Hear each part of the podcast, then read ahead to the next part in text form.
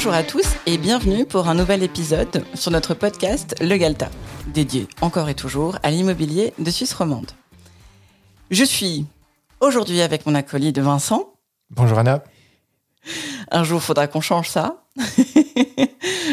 Euh, pour vous parler aujourd'hui de préparer son bien avant la mise en vente.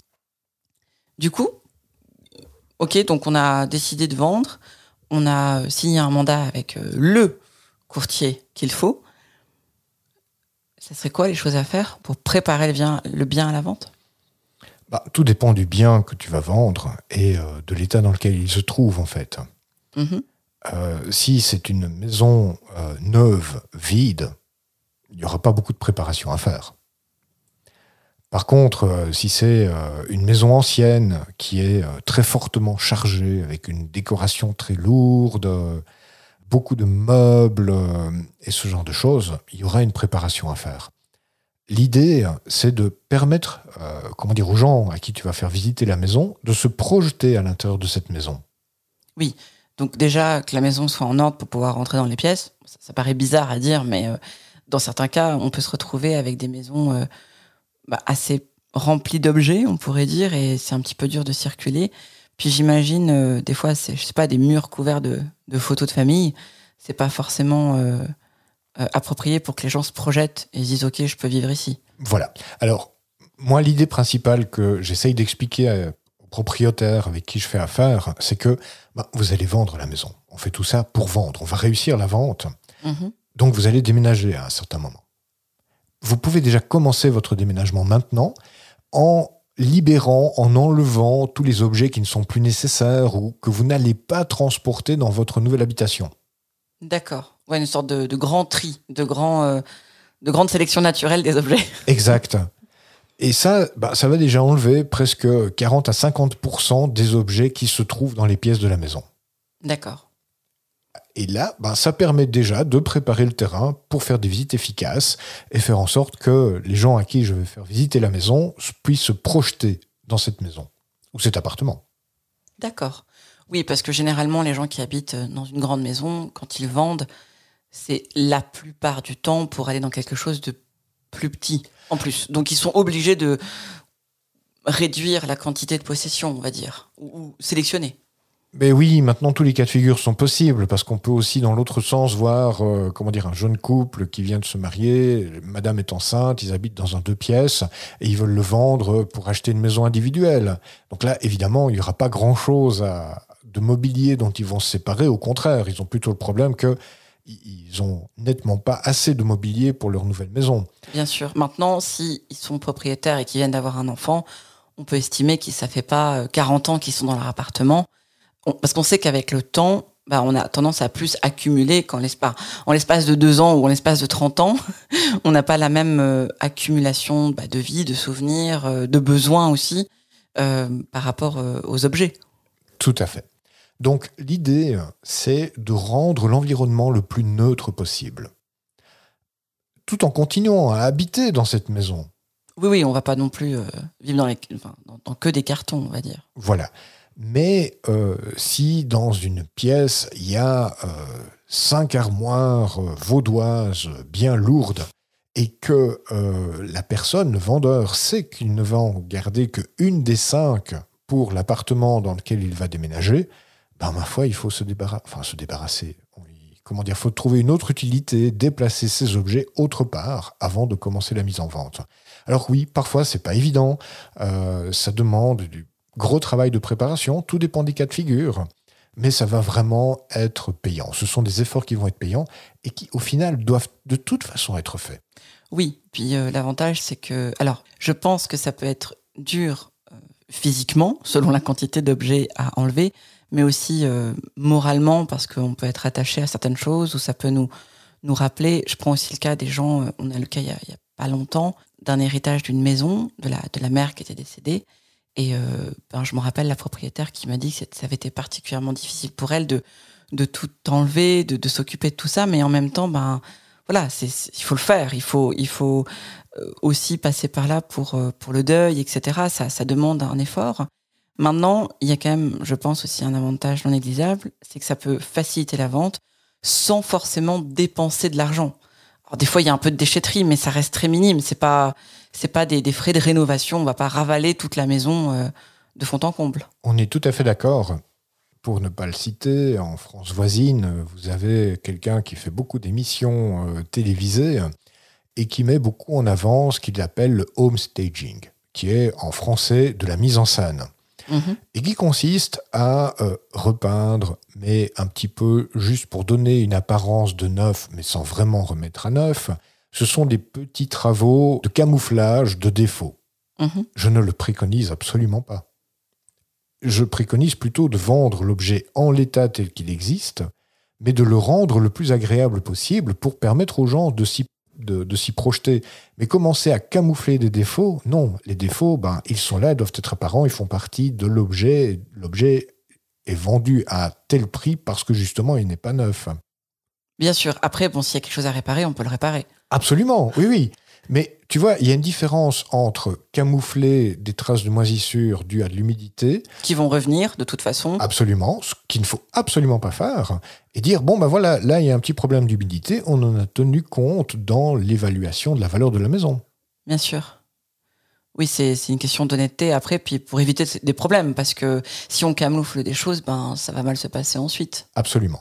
Donc il faut rendre l'environnement le plus agréable possible, le plus léger possible, le dépersonnaliser au maximum. Donc tu parlais des photos de famille. Mais oui, malheureusement, c'est pas quelque chose qui va valoriser l'objet en vérité, c'est quelque chose qui va capter l'attention des gens qui vont venir visiter et qui vont les empêcher de voir le reste qu'ils devraient voir. Bien sûr. Après, je pense aussi, euh, ben, maintenant, euh, tous les biens quasiment sont mis sur Internet si en prenant des photos, on se retrouve avec euh, les photos euh, de famille sur des photos sur Internet, c'est pas forcément quelque chose que l'on veut. En plus. C'est personnel, on n'a pas forcément envie euh, que ça se retrouve un petit peu partout. quoi. Exactement. Voilà. D'accord. Et du coup, on a parlé un peu donc de ce fameux homestaging qui est quand même pas mal à la mode. Est-ce qu'il y a quand même des, travaux que tu conseilles, euh, que tu vois que ça fait une différence ou quand je dis travaux, alors euh, c'est pas on casse tout au bulldozer, hein, c'est pas c'est pas ça que je dis, mais des, des pas du bricolage, mais des petits travaux, on va dire, euh, qui pourraient aider. Absolument. Admettons, pour prendre un exemple vraiment précis, que la porte d'entrée frotte par terre. Oui, du coup, on n'arrive pas à rentrer. pas vraiment bien. Oui, il faut pousser comme un malade. Non, ça, il faut faire réparer. Parce que les visiteurs vont se faire une impression dans les 90 premières secondes. Bien sûr. Les 90 premières secondes sont absolument cruciales. Oui, parce qu'en fait, c'est pas très compliqué de, quand on rentre dans une maison, se dire Hé, c'est chouette, euh, ça me plaît, ou je me sens bien, ou je me sens mal. Et c'est pas que. Après, oui, euh, la, visite, elle peut durer euh, deux heures, si vraiment on veut regarder chaque mur. Mais dans les faits, une maison normale, classique, pas avec 250 chambres, c'est assez rapide à en faire le tour et à se faire une idée. Tout à fait. Mais donc, euh, je prenais l'exemple de cette porte qui doit être, euh, comment dire, euh, réparée. Ben, ça, c'est quelque chose qui devrait être réparé avant de commencer les visites. Mhm. Même chose, admettons que la première marche de l'escalier soit vraiment branlante. Donc, c'est même presque dangereux ou elle est vraiment abîmée. Mais il faut la faire réparer parce que ça, c'est quelque chose d'évident. Où tu rentres dans le hall d'entrée et la lampe ne fonctionne pas, l'interrupteur est cassé. Ben oui, il faut le faire réparer. Alors si elle est cinq en même temps, c'est fichu. mais, clairement, ou alors euh, la, maison est vendue pour être, euh, comment dire, rasée et reconstruite. Pour être une maison hantée. Pardon. non, non. Maintenant, euh, tous les points que je viens de citer, en vérité, ils sont assez rares. Généralement, les maisons, les appartements que j'ai à la vente, ils sont bien entretenus. D'accord. Maintenant, est-ce que il y aurait des choses euh, plus. Est-ce que repeindre euh, l'intérieur de la maison, ça ajoute quelque chose ou pas? Je, Parce que je pense que c'est un petit peu aussi les gens qui se disent, certains, oh là là, il faut que je repeigne ça, il faut que je refasse la façade, il faut que je fasse ci, il faut que je fasse ça, pour que ma maison, euh, elle soit vraiment top nickel pour pouvoir la vendre. Pas forcément. Après, je me dis peut-être si tu as mis chaque pièce, c'est orange, vert et, et rose peut-être si tu veux complètement dépersonnaliser, à ce moment-là, redonner un coup de peinture blanc, ça peut. C'est un exemple, mais c'est pas forcément en fait euh, obligatoire. Tout à fait. Il faut prendre le point de vue des acheteurs. et vraiment se mettre dans la peau des acheteurs et faire l'exercice, rentrer dans la maison et se dire, voilà, maintenant je suis un acheteur, je découvre cette maison pour la toute première fois, qu'est-ce que ça communique? Maintenant, le problème de repeindre, comme tu viens d'en parler, c'est où est-ce que je commence, où est-ce que je termine? Oui, parce qu'en plus, que je pense c'est un truc que tu m'avais déjà dit, une maison entièrement repeinte, les autres petits défauts, même rayures sur euh, la plainte en bas, euh, près du carrelage, va se voir. Absolument. Absolument. Donc, c'est un casse-tête. Il faut, en vérité, il n'y a pas de recette miracle. Il faut adapter son jugement à chaque situation et déterminer pour chaque situation euh, qu'est-ce qui doit être fait. Maintenant, que la maison soit propre, fraîche, aérée, que les fenêtres soient propres, que les lumières fonctionnent, que les interrupteurs fonctionnent, que les choses évidentes soient, euh, comment dire, fonctionnelles, Mhm. ça, c'est important. D'accord. Repeindre, le problème, et tu, tu viens très bien de le dire, tu repeins toute la maison, et après, tu vois que les portes sont sales. Il faut repeindre les portes. Après, quand tu as fini de repeindre les portes, tu vois que les poignées ne sont plus à la mode. Il faut mettre... Mais non, non. Oui, on n'en finit plus, quoi, après. Il faut évaluer le prix de la maison pour, euh, comment dire, déterminer un prix qui correspond à l'état dans lequel la maison ou l'appartement se trouve à ce moment-là. Mhm. Et maintenant, on peut euh, améliorer certaines choses. Le fait que l'environnement soit propre et rangé quand on fait des visites, c'est tellement évident. Par contre, ça échappe à certaines personnes. Donc oui, il faut pouvoir, avec diplomatie, pouvoir expliquer aux propriétaires qu'il est important euh, que les visiteurs ne sachent pas qu'est-ce qu'il a mangé au matin, au midi au soir de la, de la dernière semaine. Oui, par exemple, ou si euh, un des arguments de la vente, c'est un grand hangar, il faut quand même pouvoir rentrer dans le hangar et se rendre compte de, de, la, de, la, de la superficie ou un garage, je sais pas, mais on a tendance à accumuler dans un garage euh, pas mal de choses, euh, les, les objets des enfants, ce genre de choses, euh, même quand ils étaient tout petits. Et du coup, on peut plus rentrer vraiment, ou on peut pas se rendre compte vraiment du volume que cela, que cela représente. Alors que peut-être une personne va visiter, va dire, eh mais j'ai besoin de cet espace pour telle ou telle chose. Ça paraît correspondre tout à fait à, à, à ma demande, par exemple. Par exemple, tout à fait. D'accord. Ensuite, j'avais une question par rapport aux gros travaux. Dans quel cas, euh, je pense que la réponse va être assez évidente, mais euh, je pense que c'est intéressant aussi. Dans quel cas, il faut vraiment qu'on fasse de gros travaux, je sais pas, euh, refaire la toiture ou changer quelque chose. En plus, une vente immobilière, juste je complète ma question, c'est pas quelque chose qui se fait en deux jours, donc le bien peut se dégrader, ce genre de choses. Donc, comment on mesure, ok, ben, je dois refaire la toiture pour vendre, ou alors je vends en l'état. Comment on se décide par rapport à ça C'est chaque fois une pesée d'intérêt qui doit être faite à ce moment-là, pour cet objet-là, dans cette situation précise. Je te donne un exemple. J'ai un propriétaire vendeur à Chalet à Gobet qui m'a demandé une estimation et qui pense vendre dans deux ans. Parce qu'il y a un projet familial qui est en train de se réaliser, donc il anticipe et il prévoit les choses à l'avance, ce qui est tout à fait normal. Oui, c'est généralement euh, bah, c'est le temps moyen, je pense, pour euh, une vente. Enfin, ça peut prendre du temps. De la décision, je veux dire, pas Oui. de vendre, mais de de, de rentrer là-dedans. C'est ça, on parle un petit peu du, du temps de gestation d'un cachalot, en fait. 16 mois. C'est ça. Euh, la maison a été construite il y a une vingtaine d'années et est équipée d'une chaudière à mazout. Mhm. Là, il vient de m'envoyer un email pour me demander, Monsieur Grognard, qu'est-ce que vous me conseillez Euh, Le technicien est venu faire l'entretien de la chaudière et me dit que euh, elle arrive en fin de vie. Il faudrait la changer. Qu'est-ce que vous me conseillez? Alors, c'est vraiment pas évident parce que, bah, comme la chaudière arrive en fin de vie et euh, le monsieur va encore habiter là pendant deux ans, il doit changer cette chaudière. Oui. Maintenant, est-ce qu'il veut la changer par la même chaudière à mazout ou faire une transformation un petit peu plus conséquente? Moi, je lui ai conseillé la chose suivante sur base du calcul suivant. Une chaudière à mazout aujourd'hui, ça a mauvaise réputation. Oui, surtout, on est quand même dans des démarches écologiques. euh, Enfin, ça paraît logique que les acheteurs préfèrent euh, euh, quelque chose d'un peu plus moderne, Exact.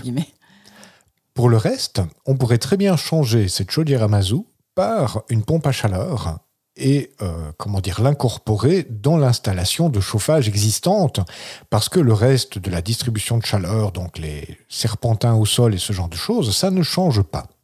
D'accord. Donc dans ce cas-là, je lui ai conseillé de changer sa chaudière à mazout par une pompe à chaleur.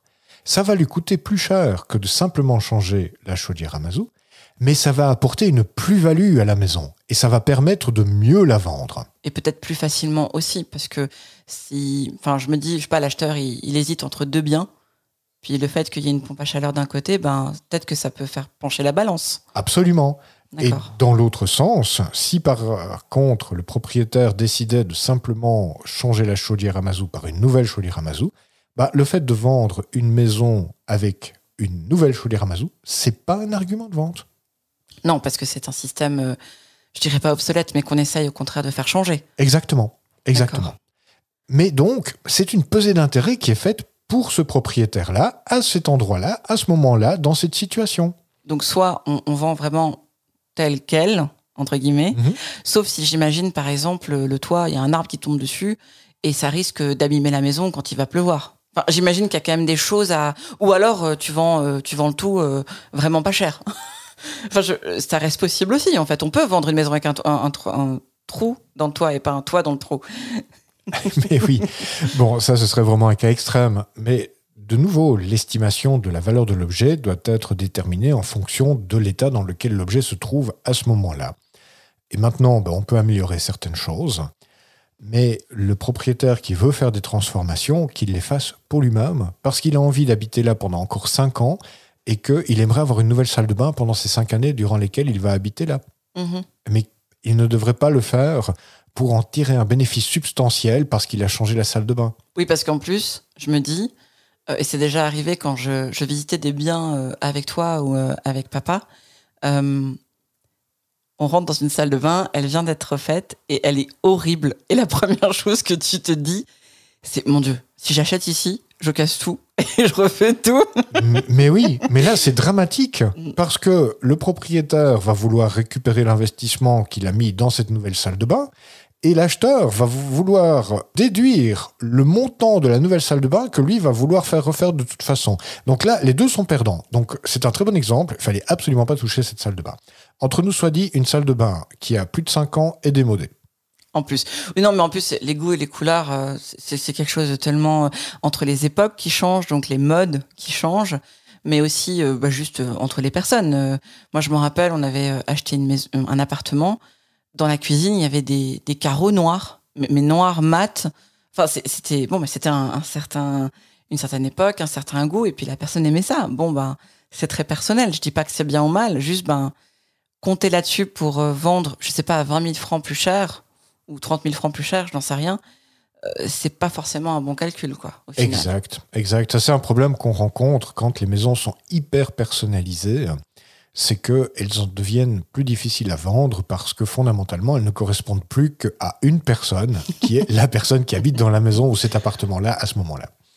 D'accord.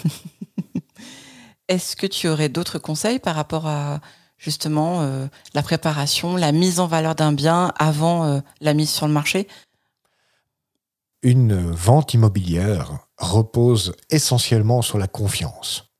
Il faut générer cette confiance. Il faut permettre à cette confiance de se créer et surtout de ne pas créer de la méfiance. Mhm. Et il faut donc prendre le point de vue d'un acheteur potentiel qui est passablement stressé, entre nous soit dit. Souvent, ce sont des gens qui vont faire leur toute première acquisition immobilière. En plus, oui. Voilà.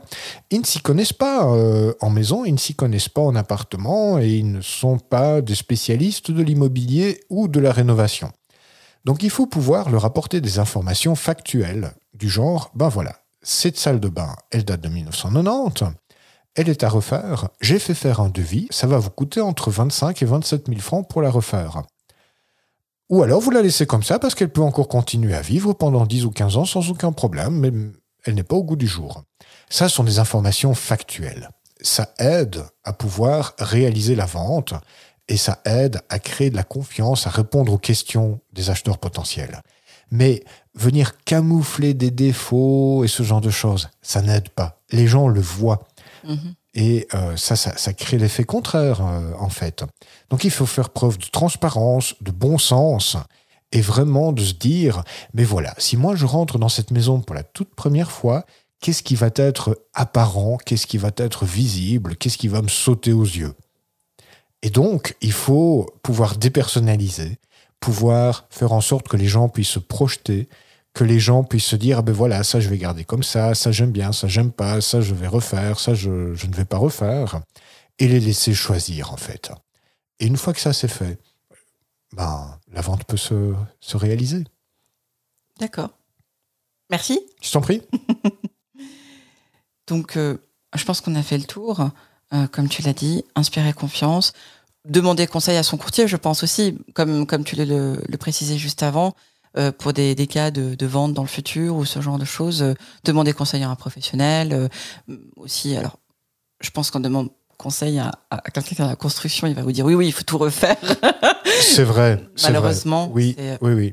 Tu demandes à un électricien si le, comment dire, le système électrique est euh, en bon état, et puis il va dire ah non, il faut tout refaire. Alors qu'en fait, non. Le contrôle de l'installation électrique a été fait, tout est en ordre, tout est aux normes, point barre. Oui, bien sûr. Donc il faut, mais on peut quand même demander conseil, euh, entre autres à un courtier, euh, à des personnes de confiance pour voir arriver à prendre des décisions, et puis essayer de faire preuve de bon sens.